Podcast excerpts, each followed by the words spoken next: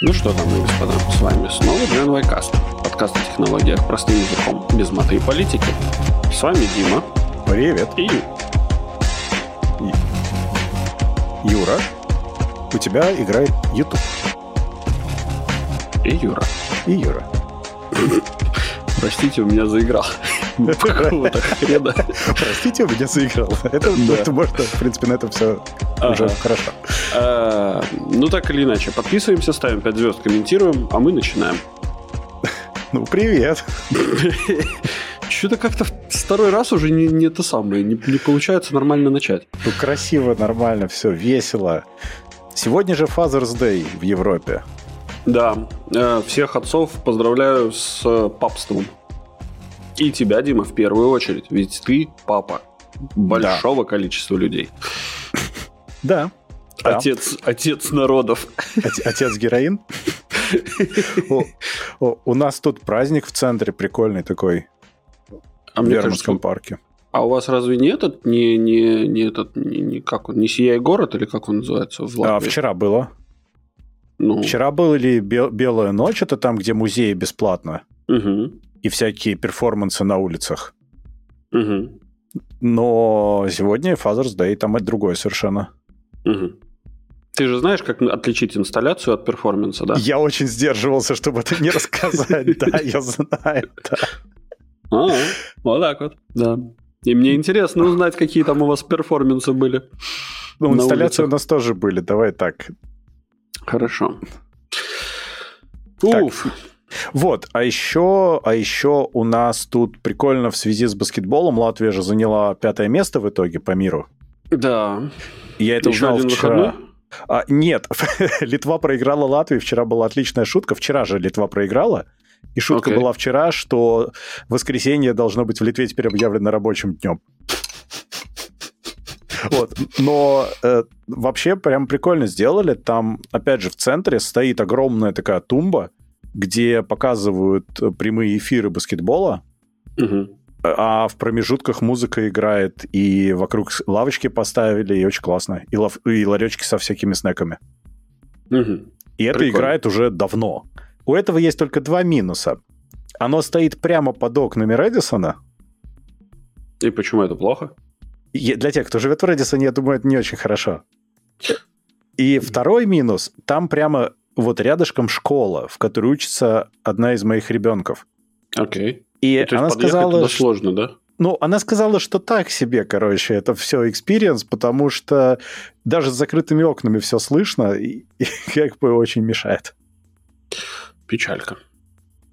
Вот. В остальном прикольно. Зато приезжаешь в центр и движуха. Классно. Угу. Ну, прикольно. Так. А что еще? Что еще нового? Что хорошего? Погода классная. Я сейчас вот пишу в чатик, что вы приходили на стрим. Вот. Угу. А погода классная, кстати. У нас еще следующей неделе будет классная. Мне прям нравится, когда так теплая такая осень. Угу. Вот. У нас закончился шторм. К нам тут на Мальту приходил шторм Данила. Да. Мне кажется, что в Европе тоже начали перенимать вот эти американские ценности, называть всякие эти стихийные бедствия именами. Только почему-то ты, кстати, заметил, что в Америке вот эти вот все тайфуны, их называют женскими именами. Ну да, потому что... Или как минимум все самые разрушительные, которые были, вот они называют вот этими женскими именами. Что это за сексизм? Вообще надо обвинить этих климатологов. Почему нет мужских, да? Да. Там вообще на самом деле есть история, почему их называют. Прости, одну вещь я обязан сказать. Я очень рад, что тайфуны называет не Илон Маск. У него были бы непроизносимые названия. Нет, а почему? Я сегодня узнал, что у него есть ребенок, которого зовут Тао Техномеханикус. Ну, норм. А что? Ну, нет, я считаю, что хорошо. У него ты представляешь, еще... вот он с профессором в университете станет, и его будут называть, значит, студенты называть Тао Техномеханикус Илонович. Еще у него есть дочь по имени Экза Дарк Сейдрил. Ага. И сын с непроизносимым названием. Так ну, что хорошо, что он не называет тайфуны, в общем. Мне, я тебе так скажу. Илон на самом деле хитрый чувак. У него есть 4 пароля. Ты думаешь, он прикладывает ребенка? Для авторизации. Ну и чтобы не забыть, знаешь, вот как-то... Осталось еще назвать какого-нибудь там 8604, чтобы пин-код не запоминать.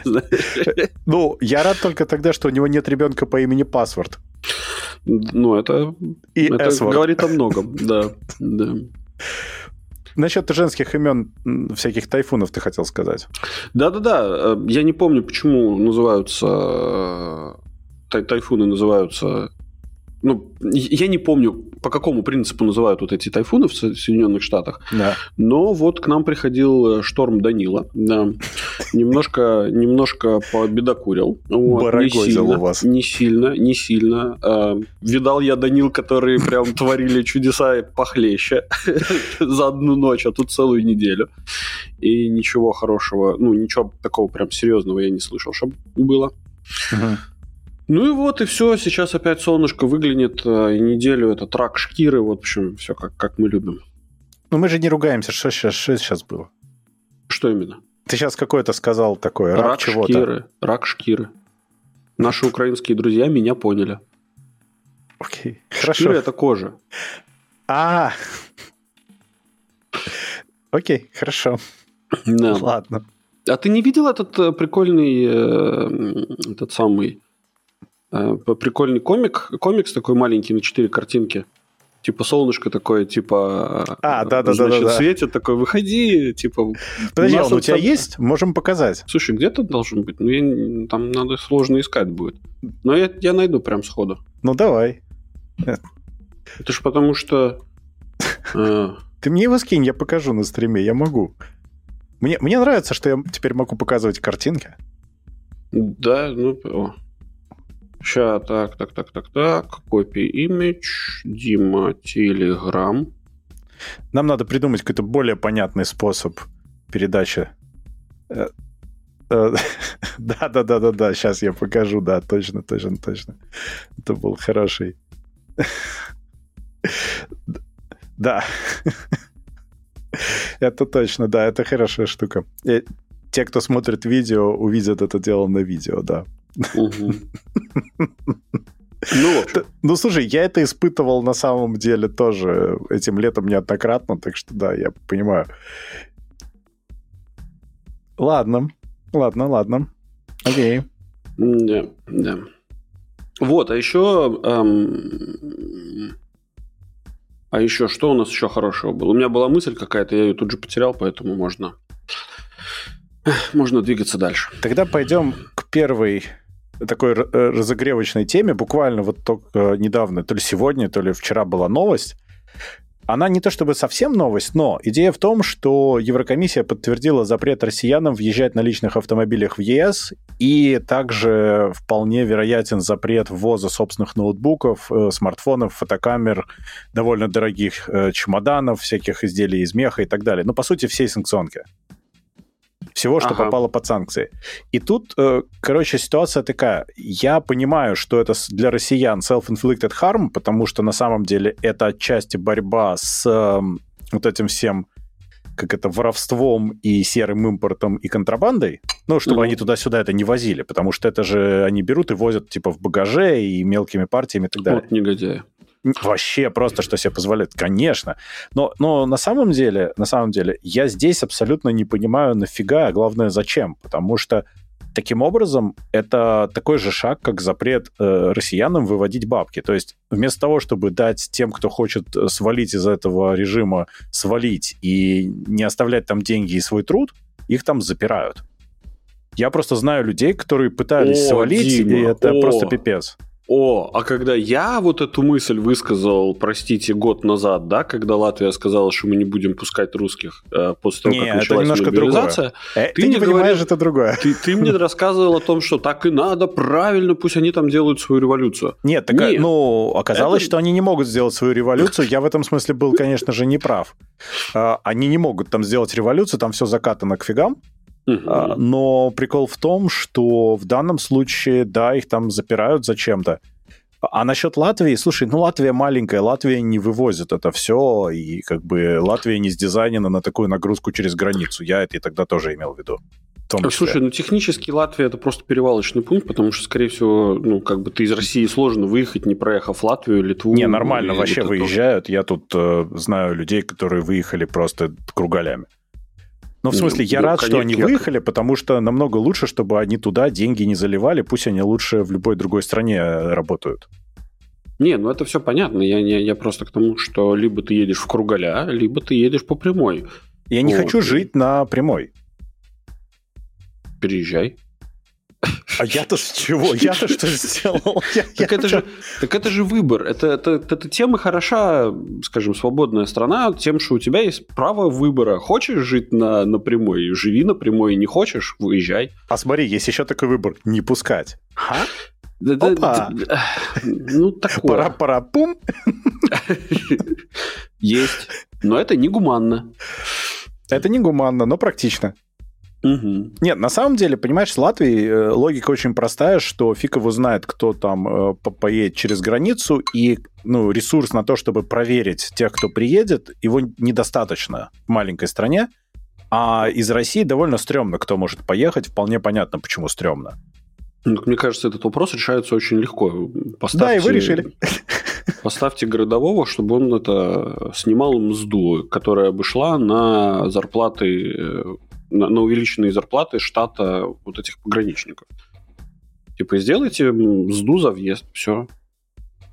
Не знаю, может быть. Но, одним словом, я вижу, что никакую революцию они там в России, к сожалению, не сделают, поэтому те, кто против войны, и те, кто как бы адекватные, могли бы действительно сваливать, и от этого было бы больше пользы цивилизованному миру, мне кажется. Ну, наверняка, да, конечно. Ну, к тому же, видишь, я имею право менять свое мнение, я все-таки...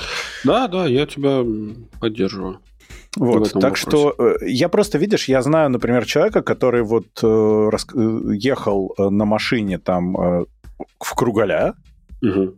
Очень сложным способом. Он умудрился катапультироваться успешно из России вместе со своим скарбом, угу. Но... Ну, сколько в машину залезло. Но пока он ехал, он заехал в ЕС и только собирался вот доехать до туда, докуда он получил визу, чтобы уже, собственно, работать, потому что он там работу нашел, все нормально. И пока он ехал, оказалось, что он больше не может быть в ЕС на своей машине. И вообще все это супер незаконно, и там он ее тоже, значит, не может ничего с ней сделать.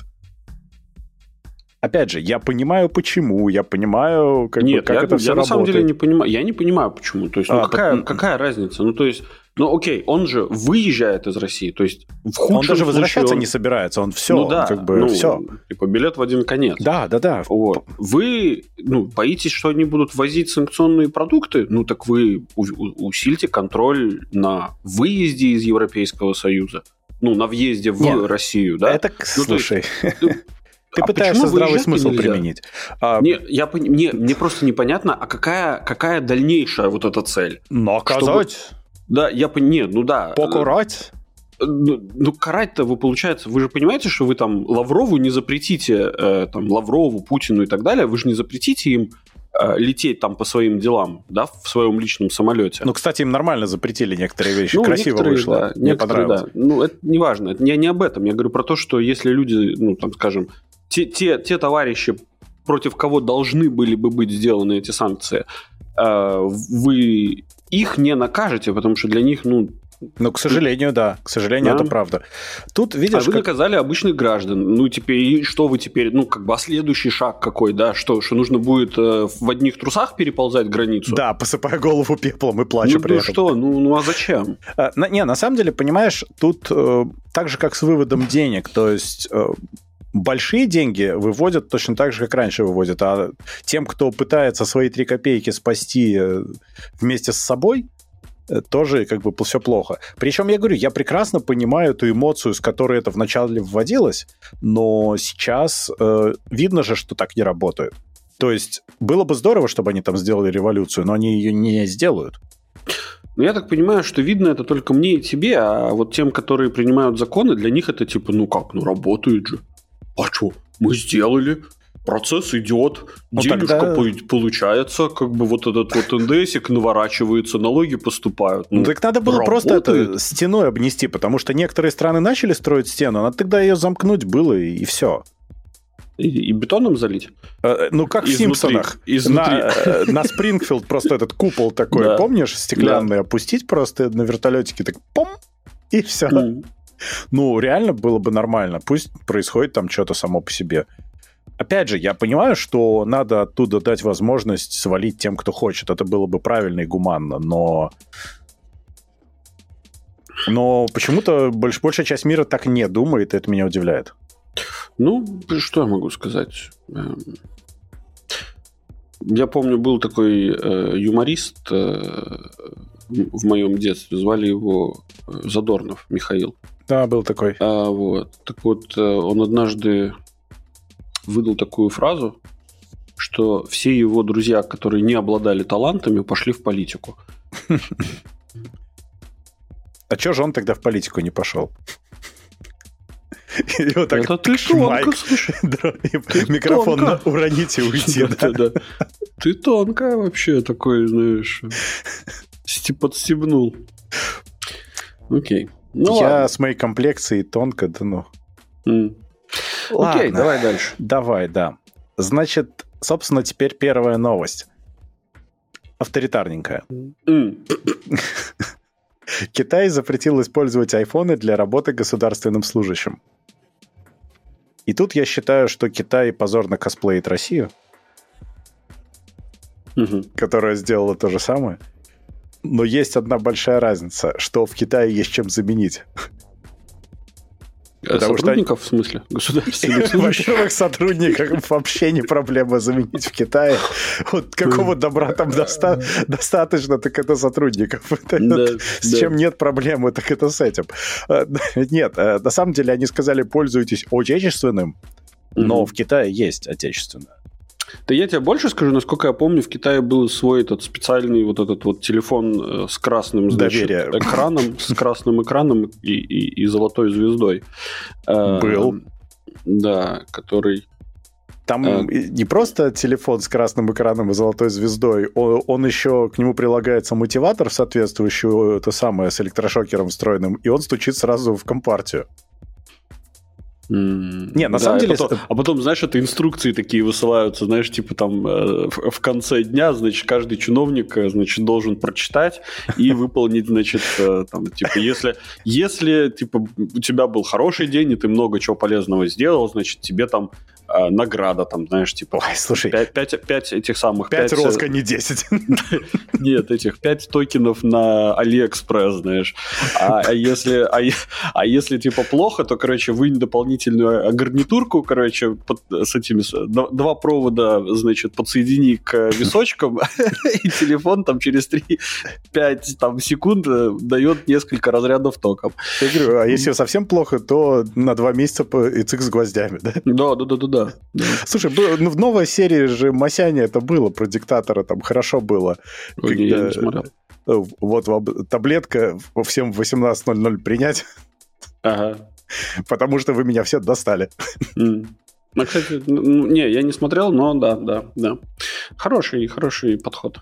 Нормально, практичненько. Но на самом деле, я говорю, в Китае, во-первых, есть чем заменить, а во-вторых, собственно, в Китае логично заменять отечественным. Пусть оно стучит на материнский корабль. Зачем вот эти вот все Apple?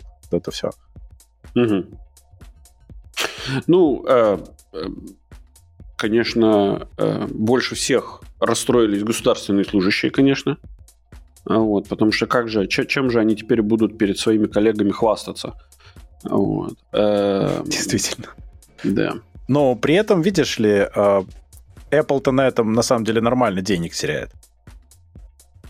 Почему? Ну, там, в принципе, прижимают продажи, и, соответственно, у Apple ну, там достаточно большой сегмент проседает. Не, подожди. Во-первых, никто не сказал, что нельзя покупать айфоны. Сказали, что нельзя использовать для работы. А это разные вещи. Слушай, а если для государственного чиновника это не работа, это счастье просто, это жизнь его, тогда можно?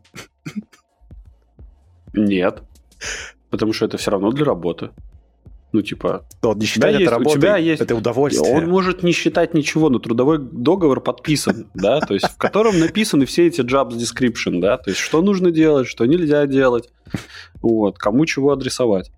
Поэтому, ну... Ну, не знаю. Я чувствую, что можно сделать кейс. Так или иначе, покупать теперь, ну, покупать можно, да, как бы использовать на работу в рабочее время нельзя. Ну, хорошо, значит, будут какие-то костыли. Появятся чехлы, которые будут имитировать, значит, какой-нибудь Xiaomi, значит, ну, iPhone туда вставляешь, и такое впечатление, как будто бы у тебя Xiaomi. Вот. Будет пользоваться популярностью, на Байду будет пользоваться популярностью вот эти вот скины для этого самого, для экрана с портретом Си. Не, я, конечно, стебусь, я не знаю, как ребята там будут жить, но ну, как-то будут. Ну да, ну фиг знает. Ну, мне как-то забавно немножко с этого, потому что на самом деле, опять же, они это все прикрывают такими типа благими намерениями, как всегда, естественно, что это же стучит в США, пусть не стучит в США. Ага. Ага. То есть, если они уверены в том, что iPhone стучит в США, да, значит, они как бы, они это, ну, знаешь, как каждый же меряет людей про других по себе, да, а это значит, что все вот эти вот китайские приборы оснащены какими-то дополнительными фишечками, и вот этот вот наезд на компанию Huawei из АТЕ. По поводу, да, из АТЕ, он как бы, они признались таким образом косвенно, что встраивали они туда чипы с дешифровкой и отсыланием, значит, в... Не ту работу компартию. Ты себе выбрал, Юра. Что, надо было в конспирологи идти? Там или в прокурора. Денег. Там много денег не платят. Ты знаешь, ты удивишься. Нормально. Кстати, все, кто нас смотрит, пожалуйста, вы лайки нам ставьте. Да. Нам будет очень приятно. Все, кто нас смотрит, всем привет. Да, да. Вы, кстати, отдельно что-нибудь пишите, комментируйте. Нам тоже будет приятно, мы даже ответим что-нибудь. Ага. Кстати, ладно. Я почему-то захожу, смотрю, кто типа участвует, я вижу только тебя. Ну, в смысле, GenYcast. Не, я тут вижу... Опять, это у тебя что-то с настройками чата, потому что я вижу чат, там нам сказали «привет», ну, и я вижу, сколько людей смотрит, и там уж точно не только я. Я вообще не включил стрим у себя, зачем мне? Я вижу его исходную версию. Я у истоков стою. Ух, видишь, красавчик. От меня... Нет, подожди, если я скажу, что от меня течет, это, наверное, не то будет немного. Ладно. Из-под тебя течет. Ну... Okay. Годков-то много, ну что тут сделаешь-то? Ладно, в общем, есть у нас следующее по поводу Apple, что они подписали договор с Arm до 2040 года, uh-huh, что нам говорит о двух вещах, что Apple уверена, что Arm будет существовать, и Apple уверена, что они до 2040 года, то есть еще 17 лет будут использовать эти чипы, этот uh-huh дизайн чипов. Что на самом деле как-то даже вдохновляюще. Слушай, ну это, знаешь, это, мне кажется, из разряда... Ну, во-первых, это вдохновляюще, а вот то, что ты такую шуточку пустил, что Apple уверены, что ARM будет существовать, ну, так это, мне кажется, такая же история, как Россия подписывает с разными африканскими договорами договор о невыводе ядерного оружия в космос, знаешь, там... С учетом того, что Россия будет существовать и что она сможет что-то выводить в космос? Да. Вот это вот сотрудничество они, значит, делают. Я не стебусь, как бы, ну, мне просто забавно на это смотреть, как они там, значит, там с какой-нибудь Эритреей подписывают. Можно подумать, Эритрея была готова выводить ядерное оружие в космос. Да, просто. Слушай, вот здесь вот и... а что это была за страна? Какая-то африканская страна. Это я сейчас без наезда, просто это было очень прикольно. Там был какой-то чувак, который реально за государственные бабки делал космическую программу, тренировал космонавтов. Но он не делал космических кораблей, он делал какие-то банки с порохом, которые он периодически взрывал на воздух. То есть там все было довольно клево до тех пор, пока он не пытался взлететь. Я не помню, про это даже был фильм небольшой. Если честно, я не знаю, о чем это ты говоришь. Это абсолютно крышесносная штука. Если я найду, я нам в чатик в Телеграме вскину. Я давно где-то смотрел, 2-3 года назад, но это было офигительно. Я просто смотрел, не отрываясь. Ну, пацан к успеху шел, что бы сказать. Да вообще офигенно. То есть у человека мечта, понимаешь? И вот он из чего было, из того мечту эту лепит. Это на самом деле офигенно, если вот так вдуматься. Да, да. Он от всей души лепил мечту. Так, подожди. Нет, подожди, сейчас не надо шутить про вот эту саманную мечту, вот это все. Ну, у меня вопросы, да, есть. Ну, на свежем воздухе нормально можно лепить, все хорошо. Ну вот, возвращаясь к Apple, я просто к чему? Ты меня вот спросил еще до записи, в чем прикол. Ну вот, как раз-таки прикол в том, что они делают долгую на это ставку. Они уже несколько лет, собственно, переходят на ARM-чипы, они вот все перевели, в общем-то, уже теперь. Все уже перевели, да. И в итоге они, такой долгий коммитмент имеют на это. То есть они не будут менять больше платформы в обозримом будущем, получается, потому что они же меняли с PowerPC на x86, потом с x86 на ARM. Слушай, ну смотри, с x86 у них были проблемы, потому что Intel им не доставлял того, чего они от него хотели. Да, Intel вот. Там совсем, да, сдулся в этот момент. А как бы в этот момент они поняли, что нам нужно... Ну, они начали сами дизайнить чипы. И они стали делать свое, там... чтобы зависеть только от себя, грубо говоря. Ну, именно, да. То есть вот этот переход, он вполне логичный, понимая, что... На людей в наше время рассчитывать нельзя. Вот. Только на своих, которых можно карать. Страшно. Вот. Потому что работников Intel ты не покараешь особо. Они сами себя покарали, все нормально. Да. Ну, поэтому надо, значит, карать своих. Вот. Ну, чтобы чужие боялись. Да, как вот, известно. Вот, собственно, это привело к вопросу, к вот этой ситуации, да. И то, что они планируют там до 2040 года, то есть больше 10 лет еще, этим делом заниматься, по-моему, это очень логично.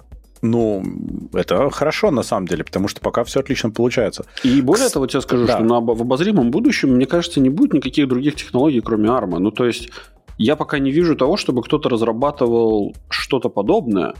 Слушай, в обозримом будущем, во-первых, x86 живее всех живых. Так-то.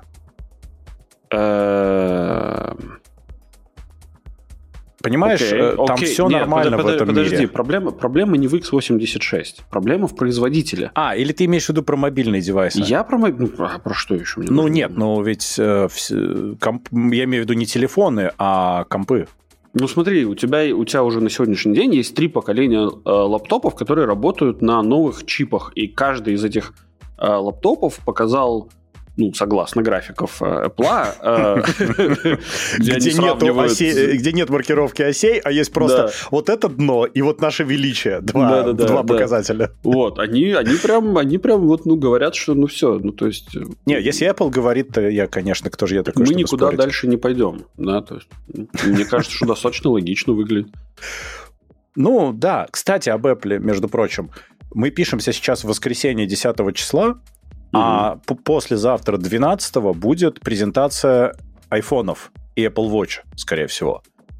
Вряд ли что-то там еще покажут. Так вот, 12-го она будет, а записывать выпуск про нее мы будем все равно, как обычно, в воскресенье, то бишь 17-го. Вот. Печаль.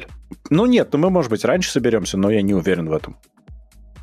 Посмотрим, как там будет идти. У меня, честно тяжело говоря, с этим чуть-чуть. У меня сейчас очень тяжело со временем. У меня тоже тяжело, но есть в этом определенный смысл, потому что, когда мы смотрим презентацию, есть эмоции, которые я, например, записываю, чтобы потом их как-то сказать, потому что они стираются там за несколько дней. Но, с другой стороны, вылезает куча информации, которую не сказали на презентации или, как-то так вскользь заметили, что, я, например, не всегда улавливаю. Угу. И там 2-3 дня после презентации продолжает всплывать инфа. Потому что на сайте Apple что-то появляется, что они умолчали, а на самом деле это оказалось интересным, важным. Кто-то из журналистов что-то выясняет. То есть это, на самом деле, иногда имеет смысл записать попозже. Угу. Согласен, согласен. Но на iPhone 15, конечно, я попадаю, наверное, в этом году опять еще. Мне как-то обидно даже. Чего ты? iPhone 15 придется брать, я чувствую. А я не понимаю, что ты, куда ты торопишься? Я не тороплюсь, я жду презентацию. Куда мне торопиться?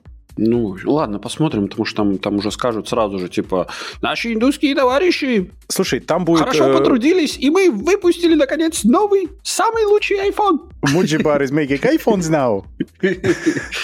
Не, Алексей нам пишет писать подкаст на презентации. Слушай, ну нет. Мы смотрим, во-первых, я с удовольствием посмотрю лучше нормально на телеке, и подумаю, и потом скажу какие-то мысли, потому что рестримить ее нельзя. То есть мы не можем писать реакцию, лайв-реакшн на нее, показывая ее же в рестриме. Так не получится. Нас забанят. Ну, заблочат стрим. А просто вещать параллельно с презентацией, кому это надо? Все будут презентацию смотреть. Зачем мы там нужны, когда есть великий Тим? Ну да. И я на самом деле думаю, что нужно смотреть, как бы нам нужно смотреть, как кто-то стримит презентацию. Apple, например. И описывать его эмоции на, собственно, Apple, тогда нас точно не забанят. Мета-эмоции. Да. Ну нет, ну я просто не думаю, что есть смысл так сильно усложнять, то есть... Презентация – это отдельное прикольное событие. Оно красиво снято, красиво срежиссировано, а потом уже можно... Понимаешь, меня, например, же не интересует, как правило, реакцию на саму презентацию. То есть меня скорее интересуют мысли про то, что они показали. Иногда мыслям нужно немножечко как бы повариться, чтобы они появились. Угу. Ну, логично, да. Логично. Вот. Такие дела. Ладно. Apple – это здорово, поэтому надо идти дальше. Угу. Topics API в Chrome уже вот выкатили, и к нему есть большие вопросики. И вообще весь Privacy Sandbox. Там, на самом деле, идея в чем? Ты вот сказал, что ты хочешь, чтобы я объяснил, так и я объясню. Да, так и объясни. Да. Так вот, суть в том, что до этого в Chrome можно было, собственно, кому угодно пихать кукисы и трекать твое поведение таким образом. Да. Ну, то есть, пишешь куки, потом на следующей итерации читаешь, смотришь, что, где ты сейчас, и, соответственно, по трекингу понимаешь, что, как ты ходил. Это очень просто. Mm-hmm. Вот. А сейчас Chrome в итоге идет к тому, что, во-первых, они будут запрещать third-party cookies, ну, то есть, не от того сайта, на котором ты сейчас находишься. А во-вторых, что они будут, на самом деле, агрегировать у себя в браузере данные о тебе, о том, как, что, куда ты ходишь, о том, какие у тебя предпочтения различные есть, так скажем, и потом через API отдавать это рекламодателям для того, чтобы они таргетировали на вас рекламу. То есть, по сути дела, Google можно переименовать в Бормана. Никому нельзя верить, мне можно. То есть, вместо того, что у тебя было много источников этого всего, и много людей воровали у тебя твои данные, поэтому теперь пускай Google будет твои данные все владеть ими и потом давать уже кому сам захочет. Я считаю, слушай, великая идея, надо отказываться навсегда. А слушай, а мне почему-то... А вот у меня вопрос такой. А вот у ребят, которые в Гугле придумывают вот эту штуку, у них ничего не кликнуло вообще, что вообще-то в Европе, ну там в Европе и на некоторых других рынках сейчас очень активно прессуют товарищи, которые занимаются монополизацией рынка и вот этой вот, которые не соответствуют всяким GDPR, вот это вот. Вот так это они вот же все. Тебе скажут, что они твою приватность защищают, они не позволяют твоим данным утекать в третьи стороны какие-то левые. Что ну, в третье, конечно, нет. В третье, конечно, нет, но да. Учитывая то, что Google является одним из самых крупнейших рекламных брокеров, по сути. Брокеров, да, рекламных. Как бы им не надо никуда, чтобы они утекали. Они, наоборот, должны как вот стекаться конкретно к ним. Конечно. Причем, а в чем проблема GDPR-ная здесь? Никакой проблемы нет вообще. Проблема в монополизации. Но это не GDPR. Не, хорошо, это не GDPR. Монополизация... И в том числе. Слушай, ну они же отбились от того, что якобы они монополисты на рекламном рынке. Они же уже от этого отбились.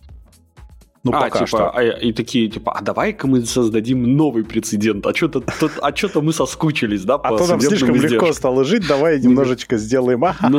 Да. Ну да, нормальная тема, я считаю. Ну, такое. Ну, а что еще-то сделать-то? Ну, они на самом деле так себя и ведут. Я считаю, что они себе усложняют жизнь на ровном месте. И главное, что это очень плохая вещь. Они еще плохо про это показывают. Ну, то есть они показывают какую-то такую немножко размытую про это инфу, и там кнопка got it. Ну, типа, понял. Угу. Но, в принципе, сейчас пока можно отключить.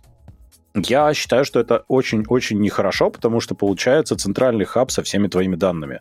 А если мы что-то знаем об утекании данных и плохом их использовании, то это, что центральные хабы всегда плохо. Ну да. И тем более я не верю Гуглу вообще в этом смысле. Даже допустим, что никто ничего не утечет, допустим, что там Google будет поймальчиком, все равно, но это какая-то лажа. Конечно. Ну, это так не работает. Ну, оно работает просто. Она работает, к сожалению. В этом вся беда, дружище, что это работает. Но это, понимаешь, это еще больше загоняние людей внутрь садика в Хроме такого закрытого. И это еще больше действительно монополизация. Конечно же, будут всякие иски рано или поздно, но Google... Прям такая корпорация добра, что мне страшно становится. У меня такое ощущение, что вот эти юридический департамент Гугла периодически приходит такой и говорит: ребята, мы скучаем. Давайте что-нибудь замутим такое прикольное. И у них такое, знаешь, огромное колесо такое, которое надо крутить, знаешь, и там такое... Монополия. Какой сегодня кейс будем разбирать, да? Да-да-да. Что мы сегодня себе устроим? Я думаю, так это и происходит, да. Молодцы. Что могу сказать? Я считаю, что они себе действительно создают проблем, причем я действительно считаю, что... плохо. Плохо такими быть. Да, негодяи. Проблема, знаешь, в чем заключается? В том, что я вот, например, у нас часть программного обеспечения через веб идет, и прямо сейчас я пользуюсь Chrome. Ну, я тоже пользуюсь Chrome. Да. Не, понимаешь, в чем дело? Те, кто пользуется Edge, к сожалению, тоже пользуются Хромом, например. И те, кто пользуется Brave, тоже пользуются Хромом. Ай-яй-яй, как нехорошо вышло. Да-да-да, нет, не совсем. Это как бы они пользуются платформой, на которую они наворачивают все свои там дополнительные плюшки. Кстати, тут Edge мне предложил установить своего ассистента, или это называется, или что, короче, со своим вот этим вот AI на телефон. И как? Слушай, я прям попользовался. Ну, если они еще прикрутят к нему вот этот голосового ассистента, чтобы я ему мог просто надиктовать, сказать, там, не знаю, добавь в заметки. Короче, он мне быстренько бы добавил в заметки, все. Слушай, выглядит прям круто. Вот. Единственное, что я попробовал, он говорит, нет, я не ассистент, обратитесь к кому-нибудь другому. Вот. Но на другие вопросы он отвечает прям шикарно. Более того, он еще и... Я, кстати, не знаю, он понимает, что я подключен, например, к Bluetooth машины, и он автоматически сам начинает... то есть он сначала генерирует текст, а потом он сверху начинает этот текст диктовать мне. Ну, он понимает, конечно, телефон отлично знает, если ты подключен к Bluetooth машины, да. Ну вот, и он прям шикарно это все как-то... Ну, то есть ты едешь и задаешь ему вопрос, доколе. Да, какая температура в Эритрее сейчас? И там, значит... Кто тебе Эритрея покоя не дает? Ну, не знаю, просто прикольное название. Эритрея. Это как Кот-д'Ивуар, знаешь, вот это вот. Прикольно, просто круто звучит название. Вот. А тот факт, что это Эритрея, она вообще in the middle of nowhere со своими огромными проблемами. Вот, и она еще там, насколько я помню, она наполовину не признанная вообще никем, вот, то это прям добавляет шарма этой стране. Шарман. Шарман, да. Так, к вопросу об Эритрее, да, пойдем дальше? Наверное. Да, погнали. У нас есть про Великобританию. Она отказалась от части требований по сканированию сообщений.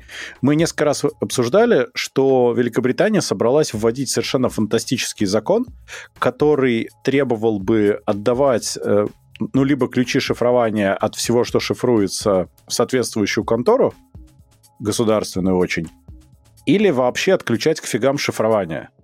Например, в iMessage, например, в WhatsApp, например, в остальных в сигналах и прочих всех телеграммах. Конечно. Нет, конечно, но они на острове... Лучшее решение. Я считаю, что это топовое решение, которое, собственно, дошло до того, что WhatsApp сказали, ну, собственно, Мета сказали, что они просто закроют WhatsApp для Британии, если они примут эту шнягу. Mm-hmm. Но этого показалось мало, ну, там еще сигнал пришли, а потом пришли Apple и сказали, вы знаете, мы заберем у вас iMessage, если вы эту всю фигню сделаете. Британцы сказали, вау, вау. Ну, пошли с козырей, да. И да, и теперь британцы там внесли интересную поправку, которая, по сути, делает этот закон бессмысленным и невыполнимым. Что это, конечно, нужно, но тогда, когда будут необходимые технические средства, чтобы все правильно делать, а пока неправильно делать не надо. Да. Слушай, ну при Елизавете лучше было, я тебе скажу. И Риша Сунак как бы вообще не решает вопросы. Ну, а как же Чарли? Ну, я вообще, ну, то есть там прям все там Чарли под Чарли, значит, проводит этот самый в корону, значит, это...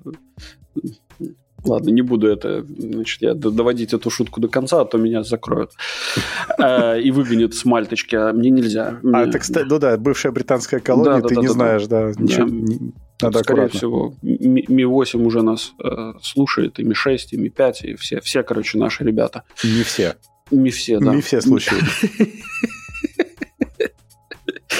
Да, но, короче, да, что-то как-то неспокойно на Туманном Альбионе. Тут, я не знаю, слышал ты, не слышал, я отвлеку тебя от этой мысли. Но Бирмингем находится на грани банкротства.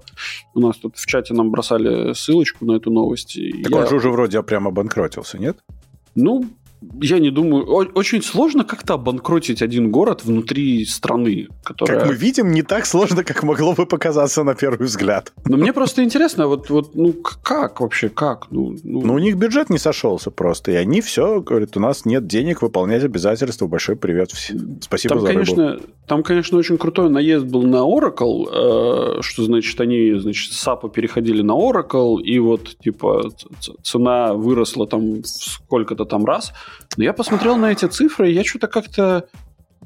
Ну, я понимаю, я приблизительно представляю себе объем города Бирмингем, ага, и, собственно, денег, которые он получает в казну, ну, то есть, типа, какой объем казны этого города, и там такая сумма, ну, то есть, она такая смешная, что кажется... А как ты думаешь? В смысле? А как ты думаешь, члены группы Black Sabbath платят налоги в Бирмингеме? Видишь, у меня есть такое подозрение, что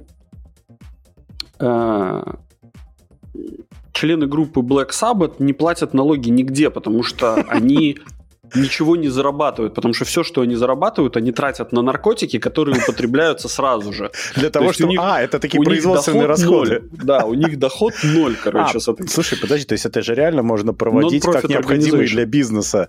Типа у тебя там расходы на бензин, чтобы доехать до студии, на наркотики, чтобы, собственно, придумать, что там делать. Да-да, ты вообще видел? Ты последний раз, когда Оззи видел вообще выступающим живым? Ну, я вот, не уверен, что он живой, да? Вообще. Он живой, живее всех живых, на самом деле. Кстати, это очень удивительно, как так получается, что вот, ну, товарищ, который вел такой разгульный образ жизни, прям кремень, мужик, вот кремень реально. Может быть, вот, нам вот что-то не договаривают про наркотики, может быть, нам все лгали. Гвозди бы делать из этих людей. Ну вот, и... Буквально, когда был, в феврале же был Супербол, да, в Америке. И вот он, мне кажется, он на Суперболе выступал там, значит, со своим вот этим вот синглом, или что у него там было. И, ну, там прям, как бы, если бы не микрофон, я боюсь, что он бы не смог стоять. То есть он прям вцепился в него и мычал в него, значит. Ну, то есть он очень плохо выглядит. Оззи всегда плохо выглядел, дружище. Я не помню, когда он хорошо выглядел. Нет, ты что, слушай, ты... Ну, подожди, давай я посмотрю, подожди. Как этого чувака звали? Ой. Сейчас я вспомню. Я сейчас посмотрю, как он сейчас... Слушай, ну нормально он выглядит. О, боже, нет. Ты что? Слушай, я не хочу так нормально выглядеть. Подожди-ка. Если для тебя это нормально, то для меня нет. Так. Подожди, я сейчас прям... Я хочу показать на стриме. Ну, во-первых, давай так. Я сейчас покажу картинку, как он выглядит, но я не уверен, что это та самая. Сейчас я еще пока поищу. Ну, он как-то выглядит... Ну, я бы не сказал, что это очень плохо. Нет, подожди. Не, бро, там все очень плохо. Там максимально все плохо. Он очень в плохом состоянии. Подожди, я нашел, кажется, другую версию. О, боже. Мамочки. Так, хорошо, ладно, идем дальше.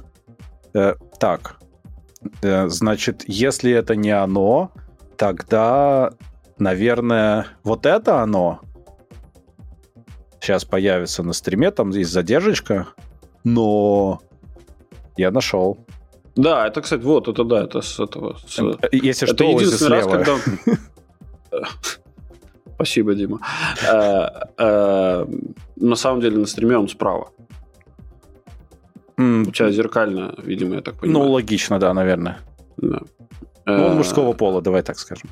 Ты какую картинку сейчас... простите, я видел... Да, окей. Ну вот, да, вот это бедняга Оззи, да. Ай. Ну, зато весело жил. Там прям, если хотите, поищите, есть на ютубчике есть разные интервью с людьми, которые пересекались в свое время с Оззи, и там участвовали в турне Black Sabbath, и там у них такие интересные воспоминания, конечно, ну такое. Что-то мы немножко распугали людей Осборном. Ну, слушай, про это самое... Ну, выглядит, правда, стрёмно. Ну, он реально... Ну, во-первых, ему сколько лет? Во-вторых, я так думаю, что он как бы... Он до сих пор живой, потому что то количество наркоты, которое он принимал в своей жизни, и алкоголя, оно его просто немножко законсервировало. То есть он практически как Ленин. Только ходит. Только все еще... Его не может... Ну, как... Его не могут убить, то есть бактерии, когда в него попадают, они сами умирают. Вот, и он ими питается. Да. Ну да, такой товарищ молодец. Есть воспоминания... Как же этого чувака звали, который бывший муж Памелы Андерсон? Томми, что-то там. Томми... Не помню. Том... Такой маленький квадратный с экранчиком. Томми Ли. Okay. Томми Ли Джонс. Вот, короче, вот у него есть интересные воспоминания про его, ну, как бы, по... Его интеракциям. Да-да-да, в его взаимодействию с господином Оззи во время турне какого-то там. Вот, посмотрите, прям получите удовольствие. Окей, ладно. Тогда пойдем еще к странным товарищам. Так, странные товарищи, номер 2. Microsoft будет защищать клиентов от судебных исков по авторским правам из-за искусственного интеллекта. То есть, если вам Copilot, неважно, Copilot для кода или Copilot в каком-нибудь Word, PowerPoint или где-то что-нибудь копирайтнутое напишет, то Microsoft вас отмажет. Я читаю эту новость так. Причем они сказали, что не только отмажет, но и штраф заплатим, если надо. Ты смотрел недавно фильм вышел, называется Air? Нет. Про компанию Nike в самом-самом-самом разгаре, в самом-самом начале карьеры, когда они пытались завоевать рынок, и они хотели, там рассказывается история про чувака, который должен был вовлекать баскетболистов в рекламную кампанию кроссовок. То есть сначала даем вам попробовать один кроссовок, первый кроссовок бесплатно, вот это все. Не-не, да? Они просто искали этих самых людей, которые, ну, вот этих баскетболистов, которые станут звездами, и просто как бы покупали им как бы одежду, собственно, делали для них кроссовки и, короче, в общем, они попытались вовлечь Майкла Джордана в свою, значит, коммерческую деятельность, и из этого появился бренд Jordan. Ага. Jordan Air. Ну да. Нет, я не смотрел, нет. Так там прикол, короче, там рассказывается интересный момент. Там рассказывается о том, что по стандартам NBA кроссовки не должны были содержать... Кроссовки должны были быть белого цвета, и только очень маленький процент кроссовок должен был быть... Ну, там, мог быть другого цвета. Ага. А Nike просто взяли и сказали, типа, да пофигу, короче, мы будем оплачивать штраф. Это нормальный бизнес-подход. Ну вот мне кажется, что кто-то в Microsoft посмотрел этот фильм и такие типа, а почему мы раньше об этом не подумали? Давай, короче, сделаем рекламную акцию для нашего Copilot, чтобы все начали им пользоваться. А если кому-то придут, ну за кем-то придут, мы просто тупо выплатим штраф. И это получится, ну типа дешевле.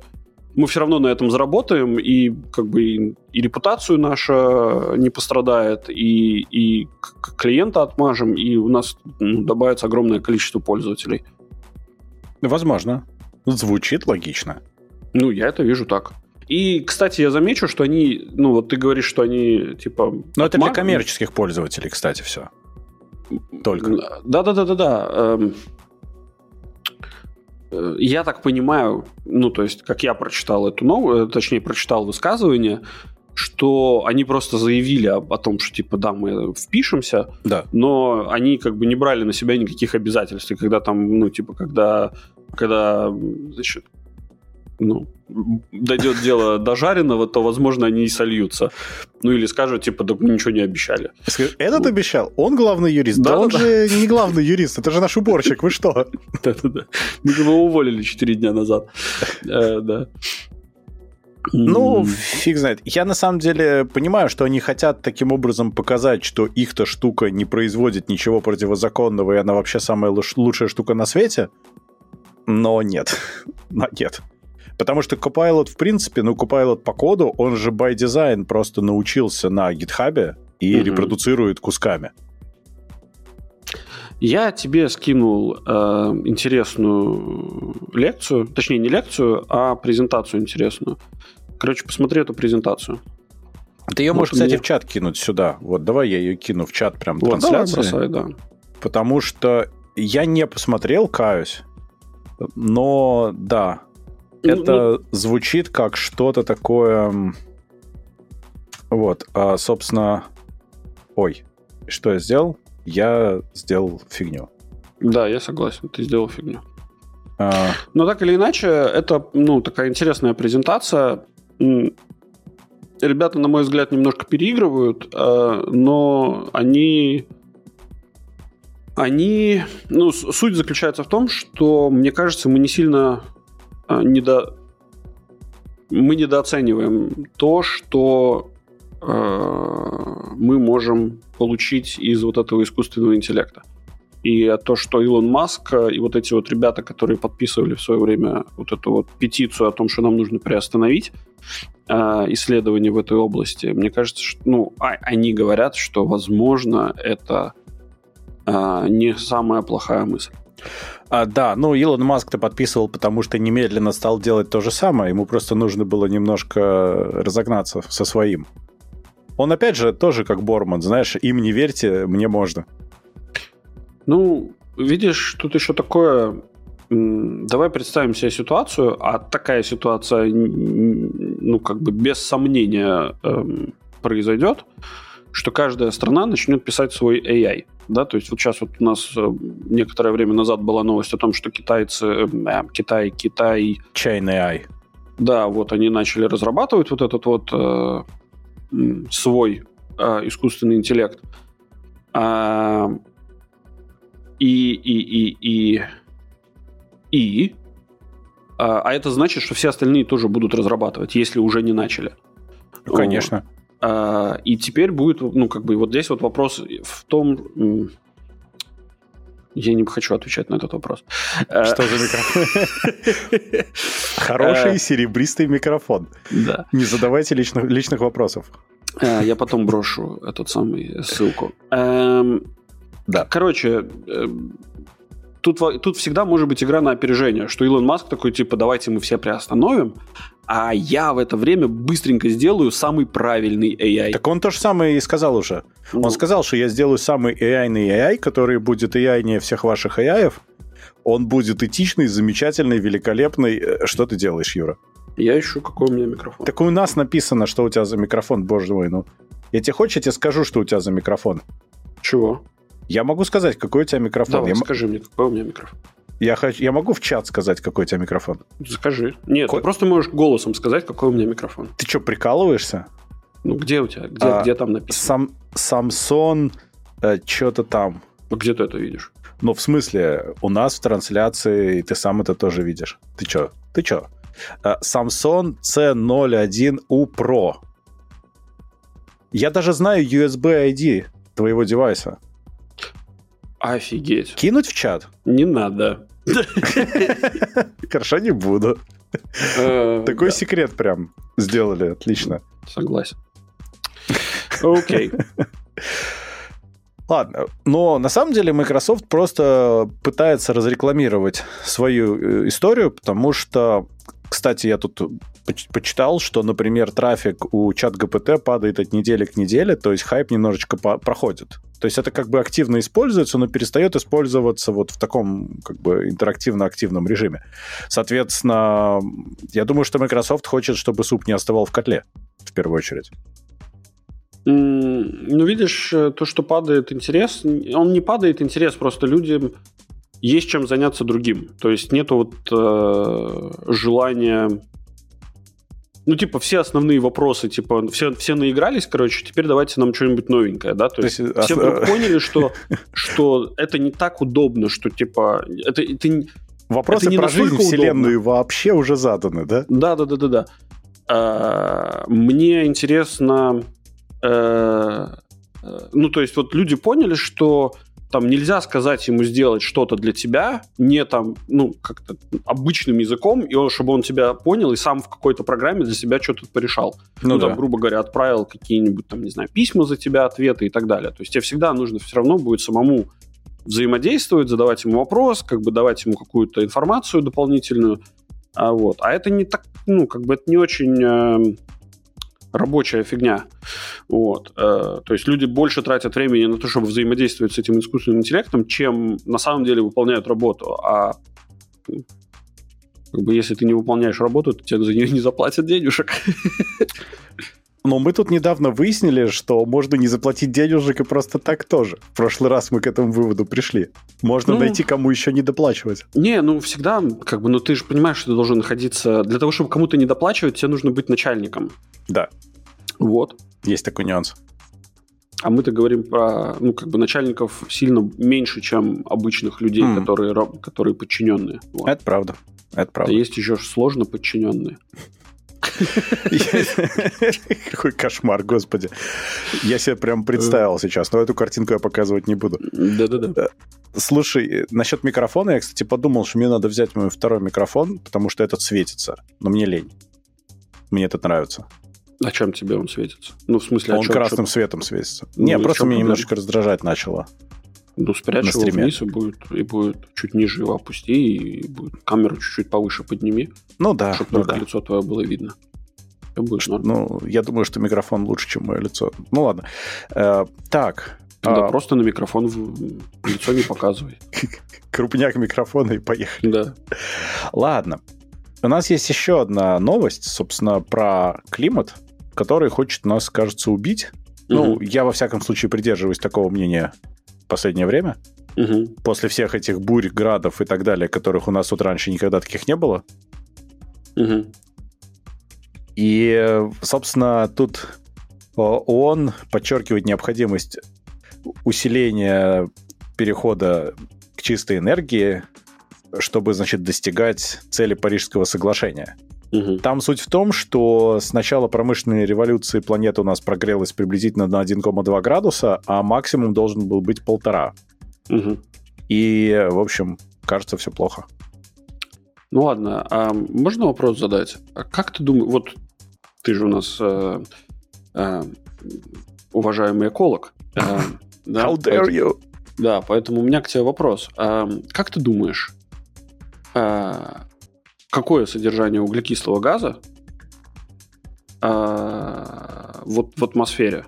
Ну, так типа... я же не об этом вообще эколог. Ну, то есть, ладно, нет, ну давай так, вот, ну, типа, основная, как бы вот это вот intention, значит, вот этих вот ребят в ООН, это снизить выбросы вот этих вот парниковых газов в атмосферу. Ну. Да. Как ты думаешь, какая порция вот этих вот парниковых газов находится в атмосфере прямо сейчас? Как ты думаешь? Не знаю, я могу нагуглить. Да? Ну, я тебе прям сходу могу сказать. Давай. 413 частей на миллион. То есть примерно ничего. Это означает 413 десятитысячных получается. Да? То есть, ну... Хорошо. Или тысячных. 440. У тебя есть калькулятор. Будь мужиком. Нет, я посчитал, все нормально. То есть это 0,0413. Ну, как бы сами считайте. Вот, ну, процента. Замечу. Да? То есть примерно ничего. Они утверждают, да, что вот как бы вот этот вот рост, да, концентрация метана составила 262%. Именно рост, да, то есть... Ну, то есть оно... с 0,0 вот этих вот... То есть оно просто с низкой базы росло при этом. Ну да. Ну офигенно. То есть и они говорят, что вот это является следствием того, что наша Земля прогрелась на 1 и там сколько-то градусов. 1,2, да. Да. Точно так, сэр. А вот они уверены? Да, они выглядят очень уверенно. Но... Слушай, тут на самом деле... Давай... Нет, мне просто интересно, а вот, ну... Я график покажу, можно? Да, давай, да. Вот, я, собственно, покажу вот этот вот график. Он показывает у нас, как что по годам росло. И вот мне нравится, что они в него включили 1700-е, 1800-е года. Мне очень нравится, что они его туда... То есть, как бы, капитан Очевидность говорит о том, что в 18 веке, наверное, это не было большой проблемой. Они молодцы. Ну, красиво. Да. Но там интересно, что вот видно, когда начало расти, и, собственно, кто у нас главный плохой, и мы тоже на нем хорошо видим, на этом графике, на самом деле. И как он планирует бороться с самым плохим плохишом? Я думаю, что... С мальчишом-плохишом? Винни, который себя плохо вел, да? Ага. Ну, слушай, там на самом деле интересная ситуация, что был большой скачок у Европы, потом он упал, и у США тоже он пошел вниз в среднем. А Китай уверенно летит вверх. И, кстати, Индия тоже летит вверх сходными темпами с Китаем, только сдвинуто по времени. Mm-hmm. То есть, во-первых... Ты видишь, кстати, у них там даже вот этот вот хвостичек, вот этот вот над 21-м годом... Ну, они косплеят Европу и Америку. Они прямо максимально косплеят. Нет, ну это же ковид. Ну, наверное, да. Это ж просто ковид. Просто видишь, какая ситуация получается, что Китай тогда... Ну, ты ему ничего не сделаешь, потому что они, конечно, присоединились к Парижскому соглашению, но, по-моему, они на него вежливо забивают. У них такой креативный репортинг, плюс они еще и, если что, так можно и в соседней стране выброс-то сделать. Я думаю, что тут одна соседняя страна уже, по-моему, готова морально, физически и всячески. Мне вот просто интересно, хорошо, они скажут, а давайте теперь, ну, и весь Китай, значит, такой скажет, а, точно, давайте, короче, мы полностью закроем наше производство. И тут весь мир выдохнет, пересядет на гужевой транспорт, ну, вот будет писать все на бересте. Мне интересно, в Европе вот вы что вы предлагаете? Какие ваши предложения, да? А давайте мы еще тоже скажем, что вот давайте мы не будем все электростанции, которые занимаются сжиганием вот этого вот ископаемого топлива, которое выбрасывает в атмосферу огромное количество... Я там случайно вот Дугина всего показал из новости дна, извините. Да. Ну вот, как бы запретим, значит, всем сжигать ископаемое топливо. И, ну то есть, это вся Африка вымрет, потому что у них других вариантов нету, да, а зимой как-то надо греться, да. Ну, то есть, что конкретно вы, ребята, предлагаете? Что-то как-то, мне кажется, что ребята из Аргентины переехали в ООН. Ну, посмотри на карту, вот как раз я сейчас карту показываю на стриме. Там видно очень хорошо, кто плохой. И если вот по цветам смотреть, то, честно говоря, вот США и Китай вполне себе так себе. А ну, там Россия, Канада, а все остальные-то, ну, не особо. И получается, что Европа намного бледнее всех остальных. Европа тут дофига закручивает гайки, кипишует, но Европа может на уши встать и 3 раза повернуться. Но ничего не поменяется, потому что Европа может у себя ограничивать сколько хочет. Но не Европа является тем, кто это делает. Не, ну ладно, вопрос-то все-таки имеет... как бы вопросом занимаются ребята из ООН. А ООН — это все-таки международная организация, которая, ну, там, часть стран, они, конечно, европейские, но есть и другие члены. Вот. Да, но они такие, знаешь, там же США, там, по-моему, в 2020 году вышли, в 2021 вернулись. Они так, знаешь, нам сейчас, позвольте, мы сейчас на секундочку выйдем, ща вернемся. Что-то сделали, все провернули, вернулись обратно. Ну, такой творческий подход, понимаешь? Россия, кстати, тоже, она же присоединилась к Парижскому этому соглашению, но она его не ратифицировала. То есть, как бы мы формально да, но в реальности нет. За деньги да. Да, ну, понятно. С Китаем похожая ситуация. То есть, они там туда-сюда ходят. Знаешь, когда им удобно, они там, да, за все хорошее против всего плохого. А когда им не нужно, они такие, не, вы знаете, короче, это ущемляет наши все свободы. И против скреп мы, короче, против. Мы не будем. Так что в этом смысле они как бы вполне предсказуемо действуют, эти ребятушки. Ну да, но видишь, тут же еще есть, как бы тут весь западный мир, он, значит, весь, ну как, пропагандирует зеленую повестку. Да. И в целом плюс-минус они, это те ребята, которые готовы договариваться. Да, то есть это, вот, это ну, там Европа, там США, Канада, вот эти вот товарищи, они готовы договариваться и делать там какие-то ограничения по ввозу там китайских продуктов каких-то, потому что вот там Китай не соблюдает соглашения и так далее. Ну, то есть, они пытаются найти вот этот вот способ, как можно было бы надавить на все остальные страны, чтобы они соответствовали стандартам, которые придумали европейцы. Ну, или не только европейцы, а вот ребята, которые занимаются природой. Ну, так это заботит в первую очередь те страны, у которых все относительно нормально.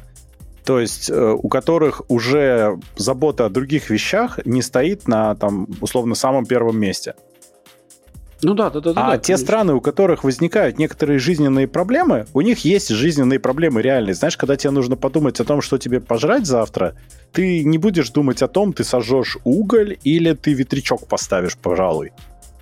Да, конечно. Ну, просто, понимаешь, вот тут вот в этом и есть элемент вот этого вот нацизма, да, который говорит о том, что... Не нацизма, а фашизма, наверное.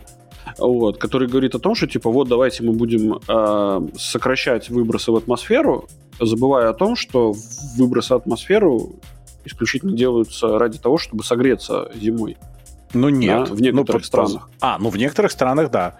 И, как собственно, бы, если этих выбросов топить, не будет, кроме то, как бы, деревом, условно, и углем особо больше нечем. Ну, да. Мне, кстати, в этом смысле тоже вот, понравилось насчет африканских стран. Они такие все это вежливо выслушали, сказали, да, мы вас поняли, но... Идите нахер. Ну, да, но в целом идите просто лесом, потому что, вы знаете, у нас немножечко другие проблемы. Пожалуй, мы пока будем делать то, что мы делаем. Если вы готовы нам компенсировать все эти затраты и, значит, все сделать, как у вас, в ваших процветающих странах, то, пожалуйста, на здоровье. А если вы не готовы, не бухтите. В этом смысле, конечно, мне тоже не нравятся и африканские, собственно, страны, потому что африканские страны могли бы немножко все-таки подтянуть свой уровень развития, а не надеяться на то, чтобы... к ним, чтобы пришли, значит, ребята из Европы и принесли им все на блюдечке с голубой каемочкой. Я на всякий случай еще раз покажу карту. В Африке особо никто ничего не выбрасывает. И так-то. Ну, то есть, я имею в виду газы. Ну, да.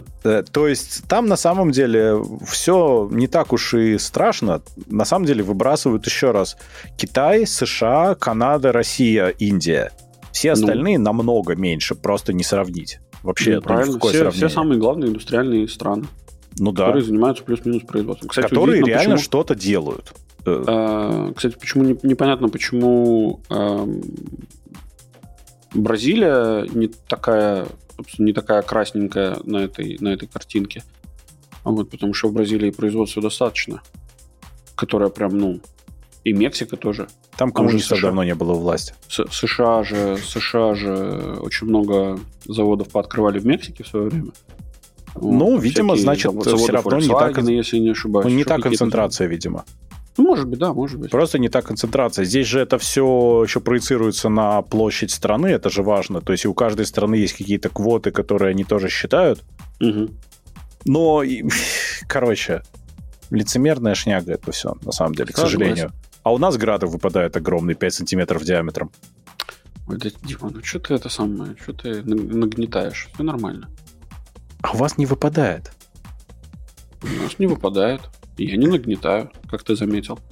Все сошлось. Все закономерно. Ладно, слушай, пойдем в новости дна, на самом деле. Давай. У нас там есть очень хорошие новости. Ага. А у меня к ним есть visual aids. Давай, да. Тебя прям доставляет удовольствие, да? Вот ты научился показывать картинки во время стрима, и теперь получаешь от этого искреннее удовольствие. У меня новая игрушка. Следующий стрим будет состоять исключительно из такой презентации, знаешь, это дело. А теперь посмотрим слайдики, знаешь. Добро пожаловать обратно на работу. Да, это было прекрасно. Я тут видел ТикТок один прекрасный, где, стоит сексуальная девушка и такая говорит, типа, если бы у тебя было как-то одна ночь со мной, типа, и я бы не могла сказать нет. Типа, что бы ты сделал? И там, появляется, экран гаснет, появляется индусик такой «Welcome to the introduction to C++».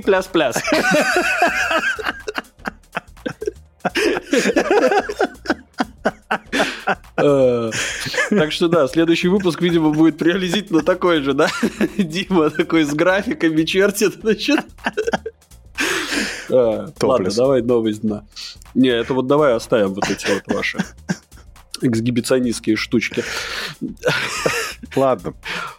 Раз нельзя, тогда новость дна. Систему оплаты проезда в московском метро, которая сейчас называется Face Pay, хотят переименовать во Взгляд. Mm-hmm. В общем, во-первых, Face Pay это гениально, и вообще платить лицом в метро это совершенно замечательно, я считаю. Mm-hmm. Ты не туда посмотрел, купил поездочку. Бывает, да. Косой взгляд бросил. Я не понимаю, почему взгляд? Почему? Там нужно там мягкий знак пропущен на взгляд, и потом сядь. Там же по лицу распознается, соответственно, для тебя сразу же там сидячее место обеспечено. Mm-hmm. Насчет взгляда, вот теперь момент, когда я могу показать supporting materials, так сказать. Давай. Вообще, на самом деле, нужно было во избежание вот этих вот картинок, которые ты сейчас демонстрируешь. Во избежание. Да, нужно было переименовывать не во взгляд, а в лицоплать. Не, на самом деле, во избежание таких картинок не надо было делать тоталитарное государство. Тогда не было бы этих картинок. У каждого свои издержки. Там авторитаризм, там не надо. Это другое. Да, я не понимаю, это другое. Там, на самом деле, уже нет, ладно. В общем, да, по поводу Face Pay, на самом деле, взгляд для меня является хорошей, логичной новостью, угу. Потому что я не могу понять одну странную вещь. В России все дофига скрепное, и никакой Европы, у нас про это, я думаю, тоже будет новость, еще одна сегодня. Но почему они тогда все свои новые штуки называют по-английски? Это ты издержки. Смотри, видишь, на самом деле, если ты откроешь словарик Ожегова, то на первой страничке в словарике Ожегова написано, что любое слово, написанное кириллицей, является частью русского языка. Соответственно, если ты напишешь FacePay по-русски, русскими буквами, то это автоматически становится русским словом. Ты полез искать словарик Ожегова? Ты проверяешь меня? Проверяю. На самом деле стоит проверить, потому что я не уверен, что это был словарик Ожегова. Я пытаюсь найти просто, как на старославянском надо было назвать FacePay, но у меня ничего хорошего не получается. Там полтина лицам. Что такое? Но на самом деле это просто, странно для меня, потому что все так топят там за то, чтобы вот все было так скрепно и все так по-английски. Не, ладно, Face Pay придумали до того, как, собственно, начало перешло в острую фазу. Да, скрепность перешла в активную фазу. Вот, поэтому там тогда еще можно было. Тогда еще Макдональдс был нормальный. Вот. Но тогда он был не такой вкусный. Сейчас-то точно там прям сказано, что вкусно. Сейчас же точка. Так надо было переименовать в «Плати и точка». «Плати и точка» — это девиз налоговой системы. Как это называется у них? Слушай, налоговая инспекция. Была же это похоронная компания, которая зарегистрировала бренд «Грустная и точка». «Грустная и точка». «Копай и точка» тоже как вариант. В общем... Мне нравится. Главное, что не надо же никакой проверки. То есть ты просто платишь лицом и все. Да. Нет, конечно. Зачем проверять что-то? Ты просто подошел к метро и, в принципе, уже заплатил. Логично. На самом деле, по отзывам вроде работает даже неплохо, если что. Я, на самом деле, все равно мне больше всего люблю, вот так как во многих странах tap-to-pay, то есть ты просто телефоном бомб и все, или часами. Ты просто в этом самом Apple Watch настраиваешь, какая у тебя, в Apple Wallet, в смысле, настраиваешь, какая у тебя будет карта для проезда использоваться, и ты просто, подходя, прикладываешь, и все, и едешь. У тебя все нормально. На выходе прикладываешь, чтобы эта система знала, что ты доехал. Что надо заканчивать, взимать бабки. Слушай, справедливости ради, там же эти камеры установлены для, собственно, оплаты. Они установлены рядом с турникетами, то есть ты не можешь, проходя мимо, случайно заплатить за чью-то поездку, да? Тебе нужно подойти, взглянуть в камеру, и тогда там все это что-то сработает. Слушай, я все понял. На самом деле нужно было ставить на турникетах, но на уровне коленей. И наоборот. То есть ты должен поклониться. Ты должен подойти, либо поклониться, либо бахнуться в ноги. Ты должен пасть в ноги и попросить открыть. И проверку голоса еще.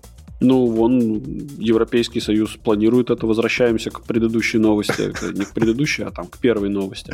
Так я же говорю, все зацикливается. Да. Опять же, новая серия «Масяни». Я не смотрел, надо посмотреть. Нет, я еще раз просто говорю, пасть в ноги рутинно несколько раз в день, вот это все, да. Круто. И стоят камеры, чтобы ты пал в ноги, и все это видели, а то вдруг ты не сделаешь. Да. Окей. Во вторую новость? Да, однозначно. Вторая новость очень страшная, ужасная. 14 заводов Toyota остановились из-за недостатка дискового пространства. Ага, расскажи. Я так понял, что эти господа, собственно, работали, потом решили сделать какой-то мейнтенанс и не посчитали. И в итоге у них кончилось место, и все встало колом. Не, там суть заключается в том, что в какой-то момент у них, крэшнулась система просто из-за того, что у них переполнились логи. А они пользуются каким-нибудь Microsoft-тикулом, который льет логи, пока его не трансклюкируешь, да? Слушай, я не думаю, это же Япония, поэтому там они же такие упоротые ребята, они, скорее всего, на своих каких-то железках все это держали, на своем каком-то софте, придуманном 100 лет назад. Софт увидел, что он скоро перестанет работать, и сделал харакири. Такое. Он просто не мог выдержать этого бесчестия. Слушай, я тебе честно расскажу историю про то, как у меня в свое время... я игрался... у меня был рутер, у которого был USB-порт. Это были асусовские рутеры, и в свое время ребятишки занимались тем, что они делали кастомные прошивки на эти рутеры. Uh-huh. На базе OpenWRT. OpenWRT, да, или DDWRT, да. Да, вот. И у меня в какой-то момент был прикол, что у меня... Крэшилось. У меня, собственно, в рутер был подключен жесткий диск, который был расшарен через самбу, был расшарен во внутреннюю локальную сеть. Угу. Это я сейчас понимаю, что это очень порочная практика. Но тогда я был идея, да, молодой, конечно, и глупый, да? Вот. Но, короче, у меня где-то было что-то не так записано, ну, то есть как-то команда была с каким-то багом, он ее периодически проверял, закидывал лог, ну, типа, писал в лог, и в какой-то момент у меня переполнялся буфер. Соответственно, у меня висла вся система. После того, как оно повисло, оно автоматически перезагружалось. После этого прогонялся диск-чек. Он забивал лог опять и умирал? Да. И у меня вот такая цикличная фигня. Я ее раскусил где-то на третью неделю поиска, какого хрена происходит.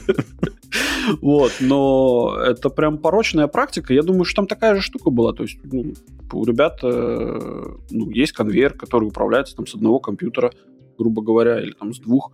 И в какой-то момент, наступил тот день, когда закончился вот этот вот 250-мегабайтный жесткий диск, который был установлен в этом Пентиуме, который... В 70-м году? Да, ну, ладно, да. В 90-м. Ну, Япония такая страна, где они, знаешь, это не ломается, работает, не пытайся починить. То есть они не разбрасываются вещами. Правильно, да. Ну, на самом деле, самый прикол оказался в том, что у них были резервные системы, но, как выяснилось, они работали там же, где и основные. То есть, на самом деле, по факту резерва не было. Ну, смотри, Дим... А если бюджет был как на две. Это понятно, да, нет. Ну, никто не... Слушай, даже в Японии слово «распил» — это как бы... Оно известное. Просто, возможно, там распиливают вот этими мечами для сипоку. Так я к чему это все говорю? К тому, что... Распил распилом, но если у тебя система работает веками, то сложно ее тестировать, потому что тебе же нужно остановить производство, там, протестировать, значит, эту резервную систему. А тут работает. Ну, типа. Я знаю, пришел админ такой, на глазок такой посмотрел, такой говорит, да, вроде должно работать. Все такие, точно? Он такой, да, точно. И так вот оно и стояло там годами. Ой, в нормальных организациях все-таки это тестируется. То есть я понимаю, что должны быть регулярные тесты вот disaster recovery, всего вот этого. А что, если у нас что-нибудь отвалится? Интересно, а где вот у них... Просто одно дело тестировать, а другое дело реально столкнуться с небольшим бадхёртом. Я боюсь, что там был тоже не совсем даже уже бадхёрт, а там тоже поучаствовал меч для сипуку. Потому что... Ну, это такое не слабо, потому что я думаю, что они годами отчитывались, что у них все нормально. Мы все проверили. Ну, возможно, да, начальник сам, все работает. Да. Слушай, опять же, я думаю, вряд ли в Toyota есть свои какие-то инженеры. Хотя, может, и свои. Вот. Возможно, они аутсорсят в какую-нибудь компанию это все. Я предполагаю, в какую, и она им говорила, все нормально. Everything is good. We checked. Тест passed. Да, поэтому несколько десятков самураев случайно вылетели в Индию поговорить. На переговоры. Да, на переговоры. Интересно, а вот, например, что с машинами Toyota? Они логи там как, пишут внутри себя? Слушай, мне кажется, да. Ну, конечно, всегда. Так вот, у меня есть вопросы. Ну да, но ты же понимаешь, что у тебя, скорее всего, там диск, он цикличный. То есть он начинает в какой-то момент писать по новой. Ну, в машине, я надеюсь, что они об этом подумали, конечно. Ладно. Давай, у нас есть еще одна новость, давай мы на нее сходим. Ну давай, в этот раз у нас целых 3 новости. Она философская очень. Но она очень философская. Давай. Новость дна. Александр Дугин по-философски не понимает, зачем людям евро. И, собственно, тут даже можно сделать новую рубрику, которая будет называться «Цитата дна». Ну ладно. Когда-то по наивности накупили, говорит Александр Дугин, подразумевая евро. По-философски. С кем не бывает. Но теперь вот пришло время продавать. Запад, все. Дальше время неразменного рубля. Настает русское время. Вам всем придется еще больше... Вам всем дается еще небольшой срок попрощаться с Западом. Да, вот. А так переходите на все свое. Ну ладно, не работает, не едет, не функционирует, невкусно, зато свое. На этом и возрадуемся. Вспоминаю про лепить мечту. Не работает, невкусно. Да, слушай, ну прям Александру Дугину, конечно, респект. Что ему хочется сказать? Как бы вот упертость некоторых людей восхищает. Я хочу показать Александра Дугина на стриме, потому что вот эта картинка, которая была к новости, она у меня навеяла ассоциацию с вот этим гномом, которого я показываю на стриме. Мне кажется, что гнома делали с натуры. Такое может быть. Смотрите, да. Дугин – гном. Дугин – гном. Ну, похоже же. Мне нравится. Мне тоже, мне тоже. Я считаю, что вполне может быть. А это с какой игры вот этот гном? Это не из игры, это с того же великого форума по 3D-графике, откуда и Шар Свиборга. Это великий гном, которого там чувак своял и показывал как великое достижение своей 3D-графики. Ну, он красавчик, да. Но шикарный гном. У него еще там лампа была в какой-то момент, тоже такая кубическая. Но насчет Дугина, понимаешь, тут есть некоторые проблемы. Во-первых, неразменный рубль. Насколько я помню, неразменный был пятак, а не рубль. Да. Так что мы можем посчитать инфляцию сейчас очень быстро в уме, если сейчас время неразменного рубля. При этом, как бы, ну, вот меня всегда в России, кстати, меня очень долго умиляло то, что в России есть вот, знаешь, 100-рублевые купюры, 500-рублевые купюры, 1000-рублевые купюры, 2000-рублевые купюры, 5000-рублевые купюры. И в это же самое время, вот в этой же самой вселенной существует 1 копейка, 2 копейки, 5 копеек. Ты такой, типа, в смысле, блин? Зачем? Да. Ну, сдачу давать надо как-то. Ну, да. Но в целом, мне очень нравится его откровенность насчет не работает, не едет, не функционирует, невкусно. Ну, он молодец. То есть мы видим, да, то есть он ездит на «Ладе». Точнее, не ездит. Не ездит. Не кушает еду. Нет. Питается во вкусной точке, да. Да, и пользуются российской государственной системой. Угу. Между прочим, тут вот было смешно, когда в очередной раз там было, значит, вот это вот указява, что все чиновники должны пересесть на отечественные автомобили. Ну, как мы, естественно, понимаем, отечественных автомобилей в России не существует.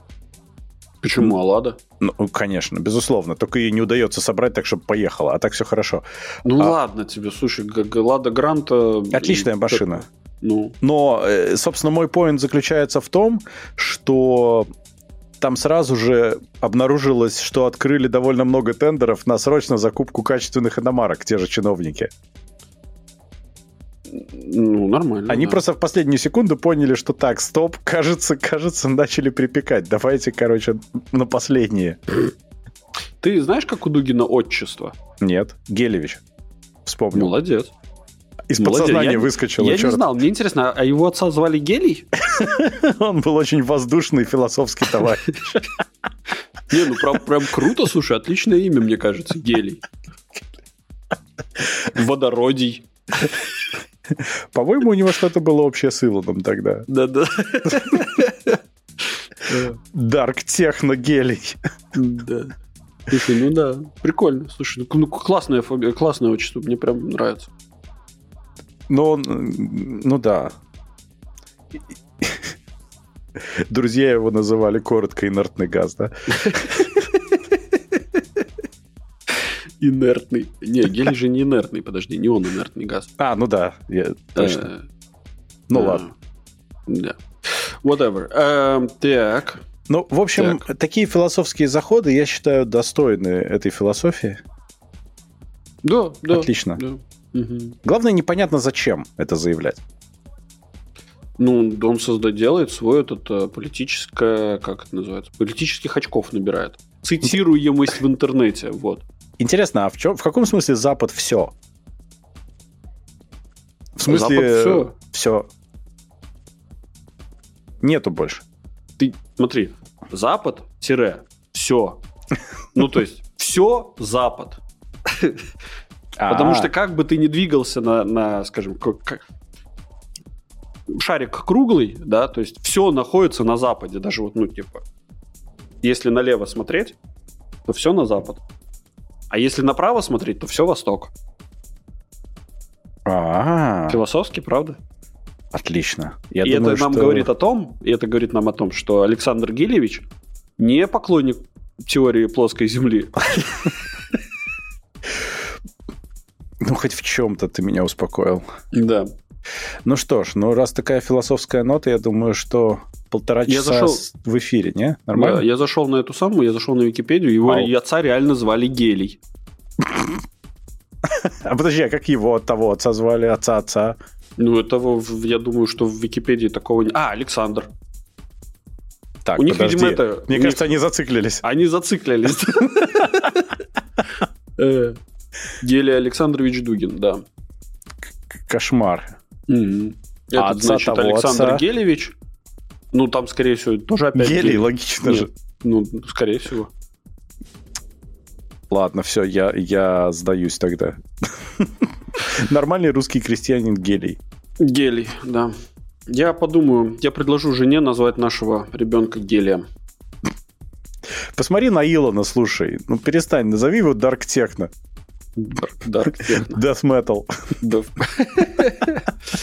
Короче, есть этот... Я не знаю, я тебя скидывал, не скидывал, но я в последнее время засматриваюсь. В Инстаграме есть тетенька одна, которая голосом училки рассказывает про Dark Metal. Да, это прекрасно. Вот, это прекрасно. Вот, я обязательно скину, чтобы у нее набиралось больше по этих самых прослушиваний, просмотров. Потому что тетенька действительно красавица. Я удивляюсь всегда таким людям, как можно вот с настолько вот покерфейсом это делать. То есть это же просто очень сложно не ржать. Да. То есть, она прям реально молодец в этом вопросе. Я-то знаю, мы же записывали все эти конспирологические, все эти выпуски, где нужно было реально не ржать. И нас, в конце концов, пробирало минут через 15-20 уже все, как бы, ты ломаешься. Ну да. Кстати, она тут буквально в одном из последних выпусков своего вот этих уроков деф-металла и вот этого всего, она рассказывала про Кипелова. Вот. Ну, этого, который Кипелов из Арии и проекта Кипелов. Да. И, короче, она такая... я узнал сам для себя, что, оказывается, Кипелов до Арии и до проекта Кипелов пел в 3 ансамблях, которые... Один из них был «Лейся, песня». Да. «Виа 6 молодых», что-то такое. Да, и к сожалению, я это все знаю, потому что я довольно много и глубоко интересовался всяким роком и металлом. Я не знаю. У меня это все в голове сидит, у меня какой-то ужас в голове творится, на самом деле. Ты начинаешь говорить, и у меня всплывают все эти названия. Откуда я знаю «Лейся, песня»? Вот правда. Ну, какой кошмар. Вот, так что вот так, да. Больше всем образования. А Кипелов тоже «От сердца к солнцу», да, или нет? Не помнишь? Честно говоря, мне так плевать, на самом деле. Я в какой-то момент осознал, что песни группы Ария, которые мне очень нравились, они очень вторичны. Ужасно вторичны, это страшное дело, насколько. И после этого я просто начал слушать Iron Maiden, чтобы, так сказать, ближе к оригиналу быть. Да. А все остальное как-то меня... Я прекратил полностью интересоваться вот этим вот ансамблем. Виа, надо говорить. Виа, да. Вокальный инструментальный ансамбль. Окей. Виа, смертельный металл. Господа. Господавры. Я закрыл файлик, поэтому... Ты потерял отбивки, да? Да. Я уже нашел. Хорошо. Поэтому на этом мы с вами прощаемся. Подписывайтесь на наш подкаст по ссылке в описании или ищите нас на всех подкаст-площадках интернета. Рассказывайте о нас вашим друзьям, врагам, коллегам и просто людям на улице. Ставьте нам хорошие оценки и оставляйте ваши комментарии, которые будут греть наши сердца всю эту неделю до следующего выхода вашего любимого подкаст-шоу GenYcast. А если вы хотите поддержать этот проект, то вы можете это сделать, воспользовавшись инструкцией по ссылке в описании. Сегодня вместе с вами слушали песни Ария, Дима из Латвии. Пока. И Юра с острова Мальта. Всем пока-пока.